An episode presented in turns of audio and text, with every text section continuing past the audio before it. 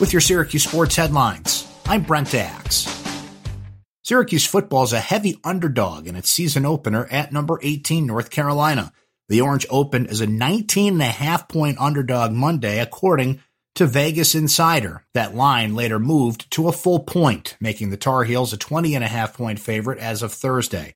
Syracuse enters the pandemic adjusted 2020 season with a new lineup of assistant coaches and a fresh defensive scheme. First year defensive coordinator Tony White's 335 defense hopes to use the Orange's speed to pressure the quarterback, while new coordinator on offense Sterling Gilbert has a reunion with Dino Babers and could revamp the Orange's offense North Carolina enters 2020 with 10 returning starters, including star quarterback Sam Howell, to an offense that finished second in the ACC last season in total yards per game.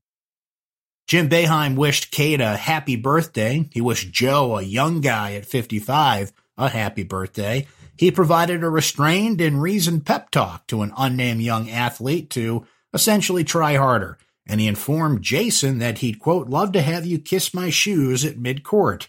Boeheim did those things over short videos on a platform called Cameo. Born in 2017, Cameo allows people to buy custom made videos from celebrities. In those videos, the stars personalize greetings on subjects such as birthdays and milestone events. The recipients can then post those videos on social media to impress their friends.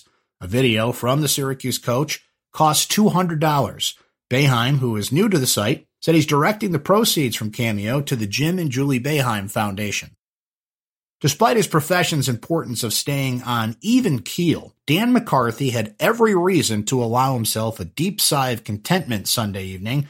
McCarthy had just finished tied for third in the Korn Ferry Tour Championship in Indiana, a showing that earned him a tidy paycheck of $47,000.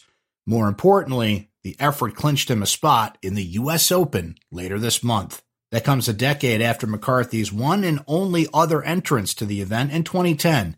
That momentum has lifted the local golfer to what he describes as the best golf of his career the past few months. He won his spot in the U.S. Open September 17th through the 20th at Winged Foot Golf Club by finishing in the top five overall of the Korn Ferry Tour Championship Series. He has three top 10 finishes this year, all of which have come in his last five events. With your Syracuse sports headlines, I'm Brent Axe.